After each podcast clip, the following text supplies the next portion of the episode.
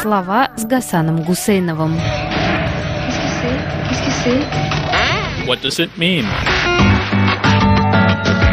И что все это значит? Зачем изучать русский язык во время войны? Даже не просто во время войны, а во время войны, которую русское государство ведет с соседними странами, мотивируя это массовое смертоубийство, среди прочего, обидами, нанесенными русскому языку. Одни его якобы запрещают, другие якобы портят и засоряют. Непосредственные жертвы нападения Российской Федерации могут отозваться на этот вопрос очень просто. Идите со своим русским языком вслед за русским военным кораблем. Но вопрос этот мне задали не друзья из Украины, а американские и европейские слависты. Задали они его не только мне, конечно, но и многим десяткам других людей. А для начала опросили сотни своих студентов. И результаты всех этих опросов необычайно важны и интересны. Многих они удивят, многим не понравятся, у кого-то вызовут смех, а у кого-то отвращение. Итак, первая группа и первая цель в изучении русского языка военно-шпионская. Все-таки даже очень опытные специалисты по Российской Федерации, по советскому пространству прошляпили и проворонили эту войну. Как выяснилось, некоторые влиятельные специалисты даже не знают ключевых слов для оценки собственной неудачи. Это ключевое слово, русское ключевое слово из того пласта современного общественно-политического языка, который принято называть низменным. Но почему-то именно он, этот низменный язык, используется для описания и текущего государства российского, и всех его действий. Итак, специалисты не просто лопухнулись со своими оценками. Специалисты, скажем прямо, просрали дело. И теперь только для того, чтобы понять, как именно думают люди в силовых органах и администрации всех уровней, молодым специалистам необходимо погружение в лингва россика клоакензис, в ее богатый словарь, в ее новую грамматику, в своеобразный интонационный строй. На вопрос, когда вы приняли решение изучать русский язык, несколько моих респондентов ответили, что вехой для них стали слова украинского пограничника о русском военном корабле, произнесенные прямо 24 февраля 2022 года.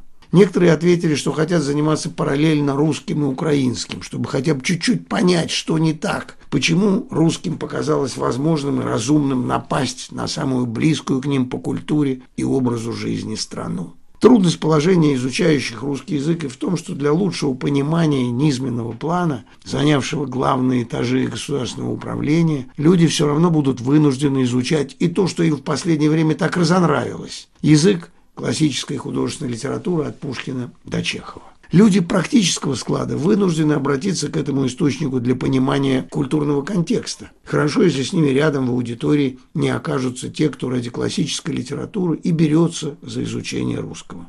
Хорошему учителю придется обращаться к промежуточным текстам, а ученикам вчитываться в загадочные уже и для носителей языка произведения Владимира Сорокина, например. На наше счастье писатель жив и здоров, так что в остром случае сможет ответить на вопросы новых читателей. Могут спросить, а как же глубина русского духа? Как с духовностью, с лизинкой ребенка Достоевского или с роевой общинной жизнью Толстого? Почему ты ничего не говоришь о кружках для изучения поэзии Ахматова и Бродского? Был такой этап в истории русской философии духовной литературы, высокой поэзии публицистики, когда казалось, что из одного только массового чтения шедевров русской мысли взрастет чудное общее древо жизни и древо познания в одном горшке.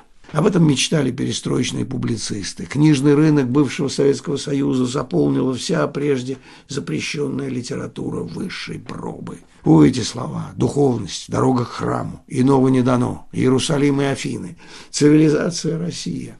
Война обесценила все эти бумажки, но, к счастью, не сожгла их. И теперь подлинное изучение русского языка, русского мира и русской культуры немыслимо без погружения не только в океан государственной идеологии позднего советского времени, но и в ручьи, пруды и болота подпольной литературы, самоиздата и там издата. Это сложное и пьянящее варево из политических фэнтези и религиозно-философского шарлатанства и сегодня привлекает молодежь на Западе и Востоке. Среди пожелавших изучать русский язык в этом его иллюзионно-надувательском изводе есть и носители языка, и так называемые геритажные спикеры, и просто, как выразился в ответ на мой вопрос один житель Балканского полуострова, искатели острых ощущений на свою зопу. Да, есть и такие – Думаю, что в каждый стихийно возникающий класс для изучения русского языка обязательно явится городской сумасшедший, мечтающий помочь великой стране своей свежей экспертизой.